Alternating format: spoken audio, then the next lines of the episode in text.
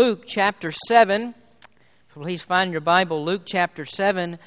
We're still a couple of weeks away from starting our next Sunday night series, which will be in the book of Joshua. And for the past several weeks, I've just picked out some topics on Sunday night to speak about. And this evening, I'd like to speak to you about the issue of faith and having faith in God. Faith is actually what we operate on as Christians. And faith, you might say, is sort of the fuel that keeps us running. And whenever a Christian starts to run low on faith, the engine starts to sputter, and we'll never be as effective for God as we should be when our faith is not strong.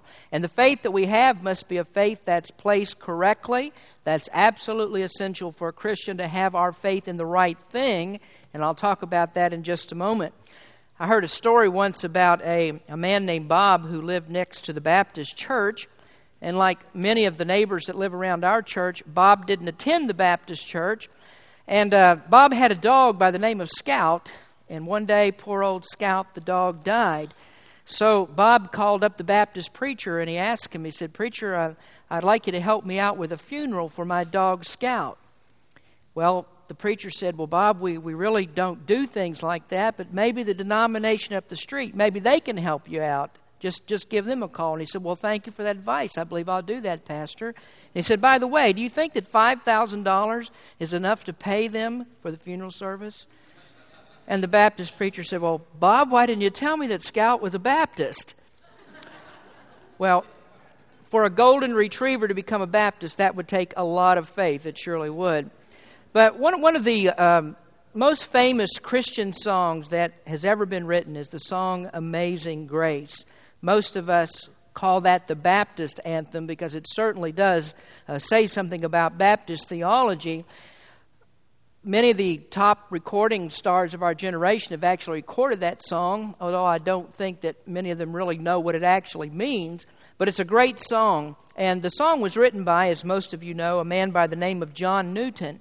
And John Newton was the captain of a slave trading ship in the 18th century. And Newton was a very hard man. He was a man who treated his slaves as subhuman creatures. You might even say he treated them worse than a dog. But one day, the gospel of Jesus Christ came to John Newton, and John Newton believed. He committed his life to the Lord. And after he was converted, he began to think about how astonishing that the grace of God is. And while he was thinking on those thoughts, he penned those famous words that we all know, "Amazing grace, how sweet the sound that saved a wretch like me. I once was lost, but now am found, was blind, but now I see." And of course, those of us here tonight who are saved, we are certainly convinced that grace is a very amazing thing. Grace is amazing. But grace is not something that actually amazes God, because that's God's character. It's part of God's character to give grace. And we find that the Scriptures tell us that Jesus Christ is full of grace and truth. So God isn't amazed by grace, even though that we may be. Well, as we think about it, is there something that would amaze God or something that amazes Jesus?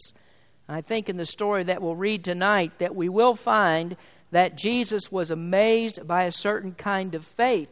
And we see this faith illustrated in the life of a man who was a Roman centurion, and the story is recorded for us here in Luke chapter 7. So I'd like for us to read this story tonight about amazing faith. It begins in verse number 1. So if you'd stand with me, please, as we read God's Word from Luke chapter 7, beginning with verse number 1.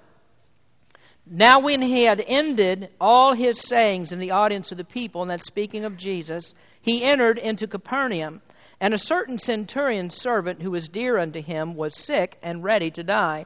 And when he heard of Jesus, he sent unto him the elders of the Jews, beseeching him that he would come and heal his servant. And when they came to Jesus, they besought him instantly, saying that he was worthy for whom he should do this. For he loveth our nation, and he hath built us a synagogue. Then Jesus went with them, and when he was not far from the house, the centurion sent friends to him, saying unto him, Lord, trouble not thyself, for I am not worthy that thou shouldest enter under my roof. Wherefore neither thought I myself worthy to come unto thee, but say in a word, and my servant shall be healed. For I also am a man set under authority, having under me soldiers, and I say unto one, Go, and he goeth, and to another, Come, and he cometh, And to my servant do this, and he doeth it. When Jesus heard these things, he marveled at him, and turned him about, and said unto the people that followed him, I say unto you, I have not found so great faith, no, not in Israel. And they that were sent, returning to the house, found the servant whole that had been sick. Let's pray. Lord, we thank you for the reading of your word tonight. We just ask you, Lord, that you might help us discover some things here about faith and the kind of faith that we ought to have in one, as we see here, that amazes Jesus. Blessing this service tonight. In Jesus' name we pray. Amen. You may be seated. I'd like for you to look at this 9th verse once again. It says, when Jesus heard these things, he marveled at him. And the word marveled there really gives us some insight and the key to the understanding of why this man's faith was so great and why that Jesus stood in amazement at the faith that this man had. Now, actually, the word marveled there in the Scriptures means to stand in amazement and wonder. There's only one other time in the Scripture where this particular word is used in connection with Jesus, and both times it has something to do with faith. In Mark chapter 6, verse number 6, the Bible tells us there that Jesus marveled at another time, and in that particular case, he wasn't marveled at a great faith, but the lack of faith, a lack of faith among his own people. And so this is quite a contrast that we see here, because Jesus is amazed by the faith of this Gentile man, while he was amazed at the lack of faith of his own people, the Jews. Now, Jesus had not found in all of his ministry such a bold statement of faith that was made by this person. Well, as we think about this centurion, we wonder what could it have been in the background of this man that he would have this kind of faith and he would impress Jesus with his faith. Well, as we look at it here, we know that he was a Roman soldier. I mentioned to you that he was a Gentile. A Roman centurion was one who was roughly in charge of about 100 soldiers. The qualification for a man who would be chosen as a centurion was given by the Greek historian Polybius in the history of Rome. And he wrote about centurions, and he said, they must not be so much seekers after danger as men who can command, steady in action, and reliable. They ought not to be over-anxious to rush into the fight, but when hard-pressed, they must be ready and hold their ground and die at their post. Well, centurions were very often the experienced soldiers. They were the older soldiers. They were hardened. They're soldiers who had seen a lot of bloodshed and a lot of cruelty. And it surely was an amazing thing for Jesus to find this kind of faith that it talks about here in this particular man. Now, I want to talk about his faith tonight, and I'd like to use that as an example of the kind of faith that amazes Jesus. Now, I want you to notice, first of all this evening, that amazing faith approaches Jesus as the only source of help. Look at verse number 2 and 3 again, if you would, please. And a certain centurion's servant who was dear unto him was sick and ready to die. And when he heard of Jesus, he sent unto him the elders of the Jews, beseeching him that he would come and heal his servant. Well, here the centurion has a real need in his life. This man had heard about Jesus, and his first act that he performed when he heard about Jesus, when he had this need, was to call on Jesus. Jesus was the only one who could help him at this particular time. And so his first act is to enlist Jesus' assistance with the problem. His problem is he has a servant. This servant is sick, and not only is he sick, but the Bible tells us that he was near unto death. Without immediate help, this servant would die. And so this wasn't a time to call on somebody who didn't know what to do. It wasn't time to call on a physician, on a doctor who didn't know how to cure the problem. He had to have help immediately, and so he sent to Jesus because he believed that Jesus could help him with his problem. So here he is at a point of desperation, and he calls on Jesus. So this man recognized that Jesus was the only one that he could go to. Jesus is the only one who had the kind of help that he needed. And the only way that he could approach Jesus was through his faith. And faith, friends, truly is what brings you into God's realm. Faith is what brings you into the realm where God operates and where God can help you with your problem. And if I could put it in this way, faith is what you trade on in the realm of God. Now, for example, if you go to the store, go up to the Safeway store, and you pick out all the items that you'd like to buy. You put those in your grocery cart, and you go up to Jeff at Safeway, and you put all of the items there on that thing, that counter there, and he starts to add all that up. Well, when it comes time to pay for it, what do you do? Used to, we pulled out our wallets and we pulled out money, and probably not too many people do that anymore, but you pull out money or you pull out a credit card or some kind of a plastic card that represents money, and that's what you pay with. Now, if you ask Jeff, can I pay you with something else, Jeff? I mean, really, I got something else that I could give you, and I'd like to trade that for the groceries today. Well, I can tell you right now, he won't accept that. The Safeway store will not accept that because the only thing that they trade with is currency. They trade with money. And so when you come to God, you find the same thing is true. You can't bring anything to God but the currency of faith.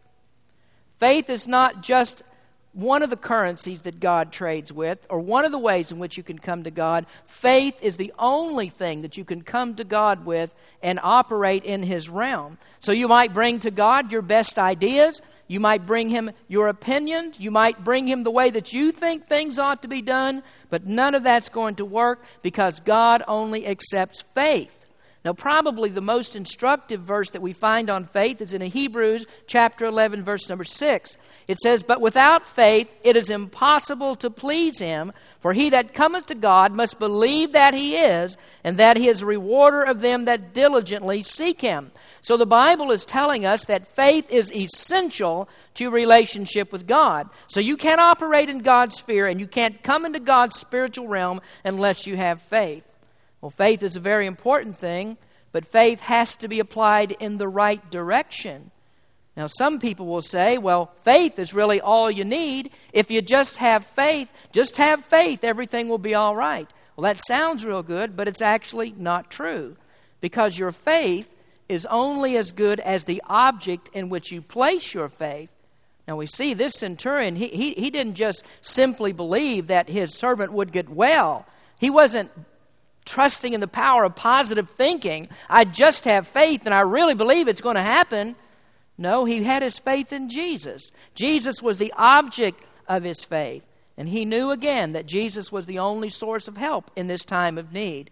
Now that fact was missed by the Jews. So many of them had a lack of faith, but this Gentile centurion really had a faith that amazed Jesus. Now, the second thing that I'd like you to notice about faith that amazes Jesus is that amazing faith focuses on the needs of others. Now, we notice here what the centurion asked for.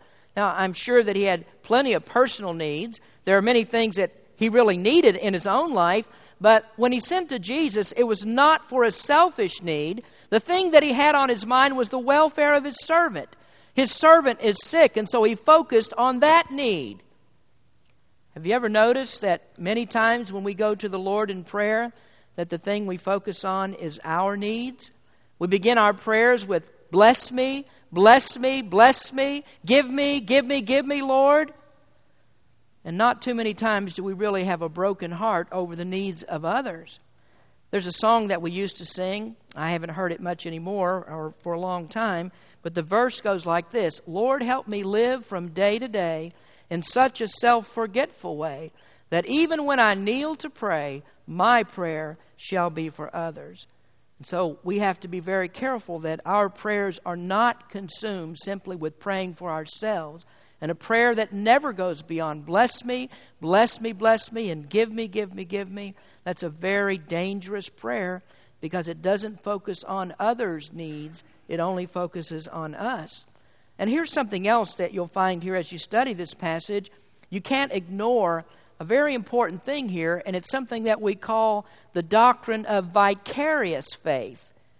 Now, maybe most of you don't even know what I mean by that when I talk about vicarious faith. Maybe that's a strange term, but vicarious faith is when one person's faith is used for the benefit of another. Now, don't misunderstand what I'm saying. I'm not saying that it's possible for someone else to believe savingly for you. You have to put your own personal faith and trust in the Lord Jesus Christ. Nobody can do that for you. But there is a kind of faith that God uses for the benefit of others. Now you'll notice here that it's the faith of the centurion on the behalf of this dying slave that really amazed Jesus. And the slave ends up being completely healed. And yet that slave never met Jesus. Jesus never even got to that man's house, and yet this man was healed. Well, you know, that's a miracle that would be so much easier for us to explain if this servant spoke to Jesus himself, if he saw Jesus and said to him, "Jesus, would you please heal me?" That would be a whole lot easier to explain. We have lots of other examples in the Scripture where that very thing happened, where people spoke to Jesus and they asked him for healing. But here's a case where this man never even saw Jesus, and the thing that made this man become whole and become well is because this centurion had a concern for him, had a need. He knew the man had a need. He asked Jesus for help, and it was the faith of the centurion that actually caused Jesus to release that healing power. Well, does Jesus regard one person's faith on behalf of another? Well, I believe most certainly he does. Your prayers in faith, believing that Jesus can heal someone or that Jesus can save someone, did you know that that might be the very instrument that God uses? And so I would say to any person here, never give up on someone who's sick. Never give up on someone who's lost that you want to see saved, because God will use your prayers, your faith in believing, as the instrument that he uses to heal that person or to bring that person to Christ.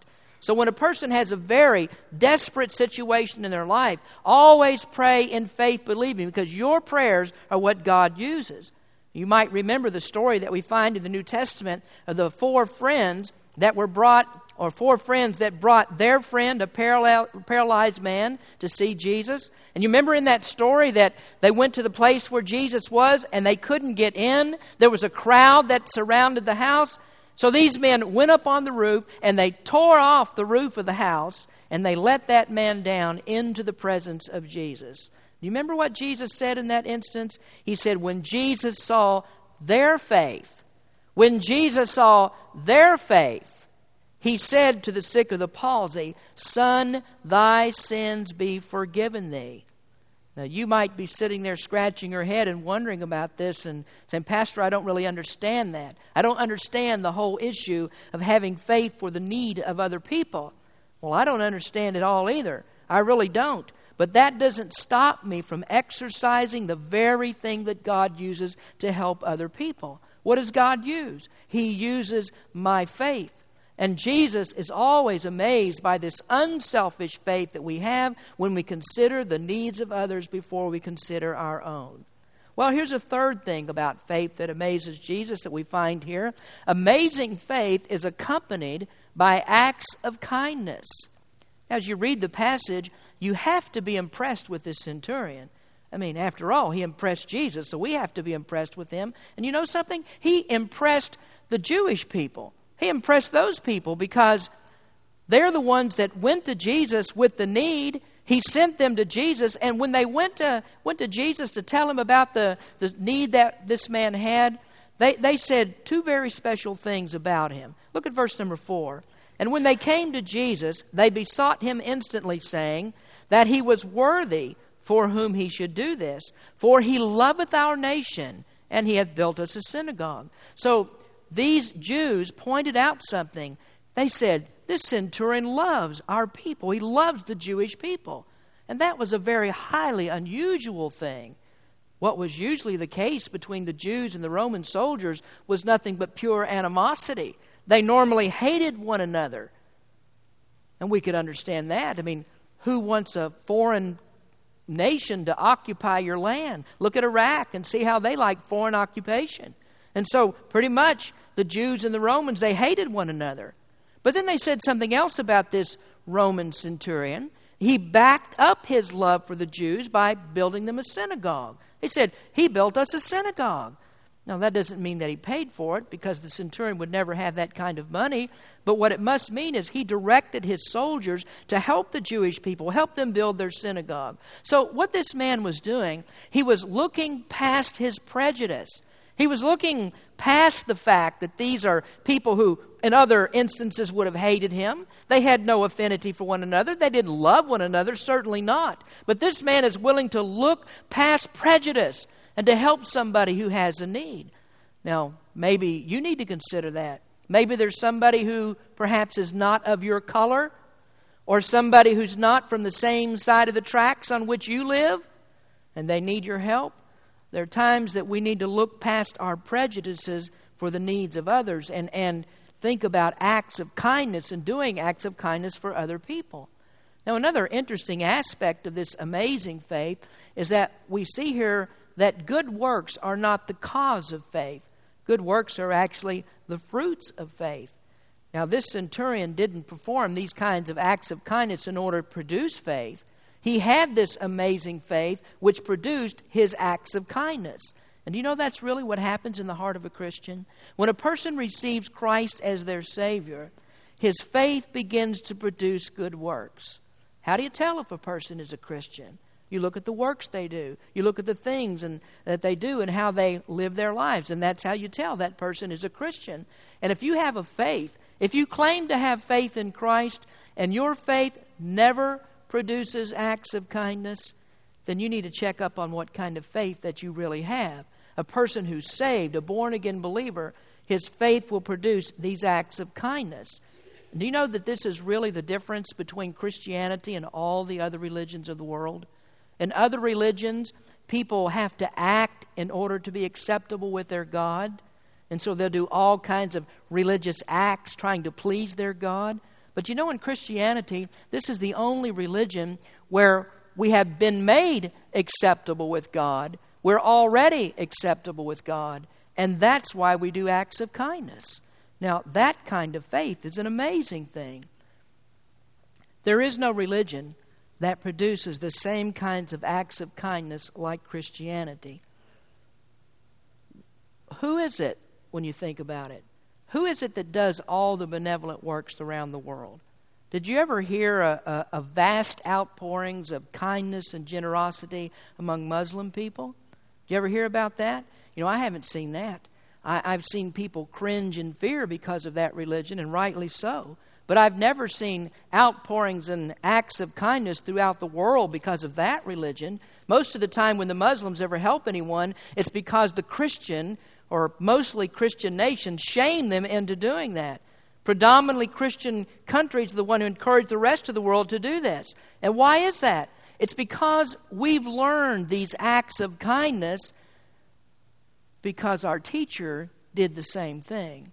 Our teacher taught us that. He taught us something that no other teacher taught, and he gave us his example to follow. I want you to listen to Paul's words in Titus chapter 3.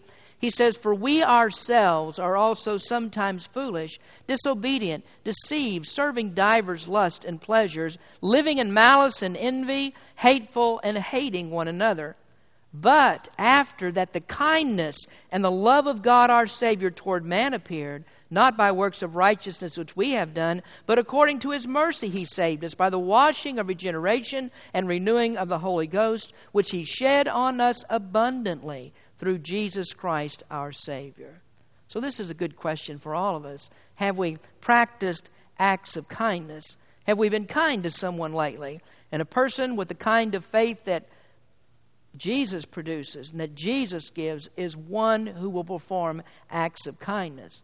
Now we come to the fourth thing about faith that amazes Jesus that we see here, and that is amazing faith reflects an attitude of humility. Now I want you to notice something very special in this account here of the centurion. There's a great difference between what the Jewish elders had to say about him and what he said about himself. Now go back to verse 4 one more time. These Jews are speaking to Jesus. It says, "And when they came to Jesus, they besought him instantly, saying that he was worthy for whom he should do this." So their opinion of this man, he's a worthy person. And Jesus, you ought to help him because he's a worthy person. But let's skip down to the last part of verse 6. Now the centurion is speaking about himself. He says, "Lord, trouble not thyself." Listen, "for I am not worthy. I am not worthy that thou shouldest enter under my roof.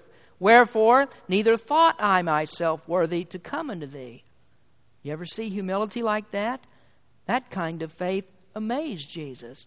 Here, this man didn't beat on his chest. And he didn't say, "Look what I've done. Look what I did for the Jews. Jesus, you need to help me because I'm a great man. I've done many wonderful works, many good things. So Jesus, you need to help me." And sometimes that's the attitude that we get. We think so many times we absolutely deserve the blessings of God. You ever heard somebody who's going through a tough time and they may say something like that, "Why is God doing this to me? Why does God let this happen? I don't deserve that." And you know what they're actually saying?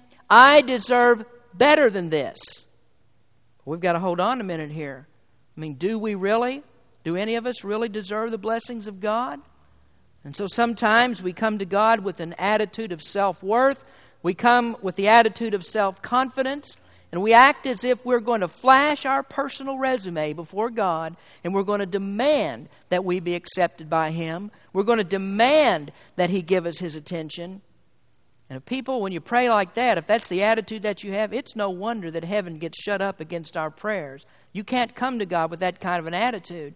The attitude that God honors is one that says, "I'm not worthy, God, that you should even come under my roof.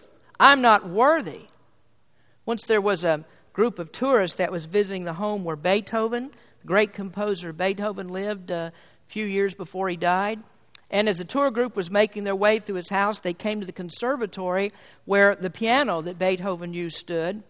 And as the guide brought the people in there, there was one tourist, a lady, who pushed her way up to the front. She sat down at Beethoven's piano and she began to play one of his sonatas.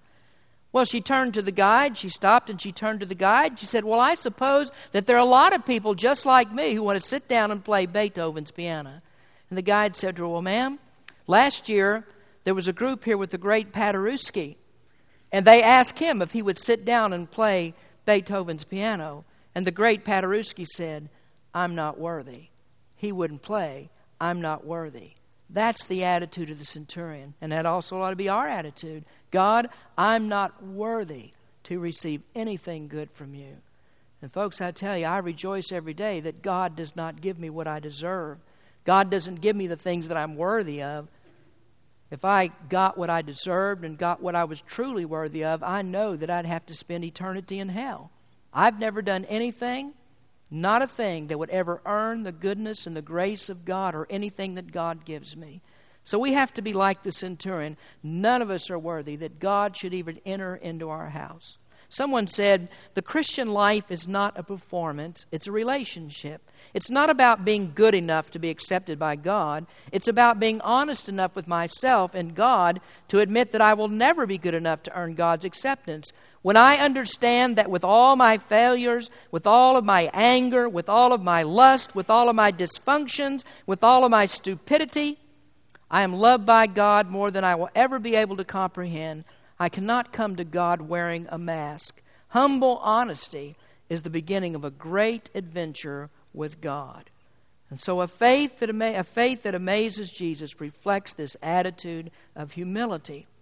Well, the next thing we see here is that amazing faith understands spiritual authority. There's a very important statement that centurion makes here, and we want to be careful that we don't miss it.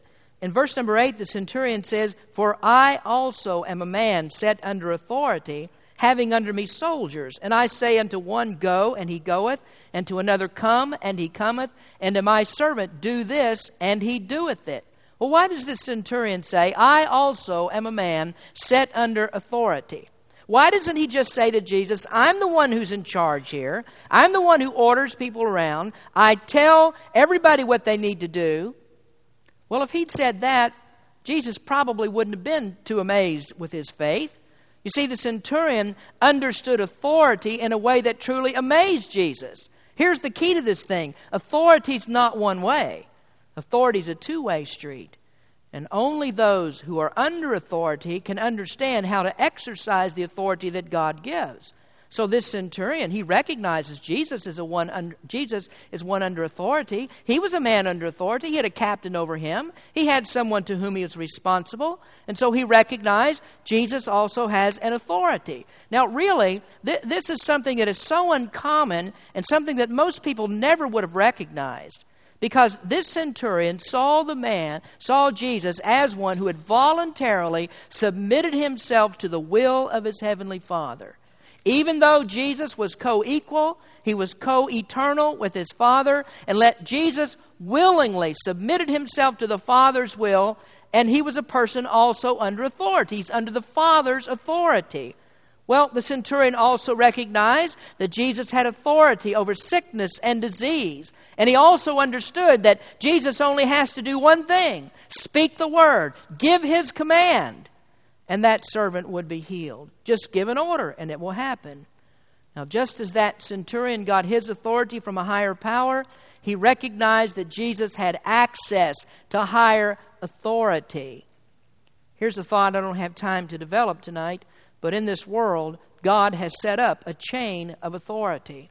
One of the chains of authority that God has is in the home. I don't have time to develop that, but God has a chain of authority in the home. God also has a chain of authority in the church.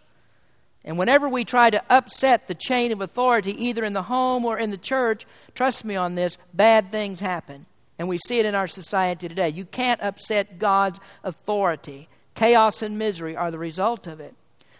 Remember in the movie Forrest Gump? Everybody seen that movie? Forrest Gump was in the army and he's talking to the drill sergeant. The drill sergeant asked him, "Gump, what's your sole purpose for being in the army?" And he said, "To do whatever you tell me, drill sergeant, sir." And that's exactly what a Christian has to be. Our sole purpose as the people of God is to do exactly what God tells us. Obey the orders. That's a mark of amazing faith. And that's why Jesus said, "I've not found so great faith." But now finally, and probably the most important thing that we can learn about faith in this lesson, is that amazing faith rests on God's word and not visible evidence. In that great chapter on faith, in Hebrews chapter 11, verse 1, it says, "Now faith is the substance of things hoped for, the evidence of things not seen." Did the centurion have that kind of faith? Well, let's look at it. Look at verses 6 and 7 again.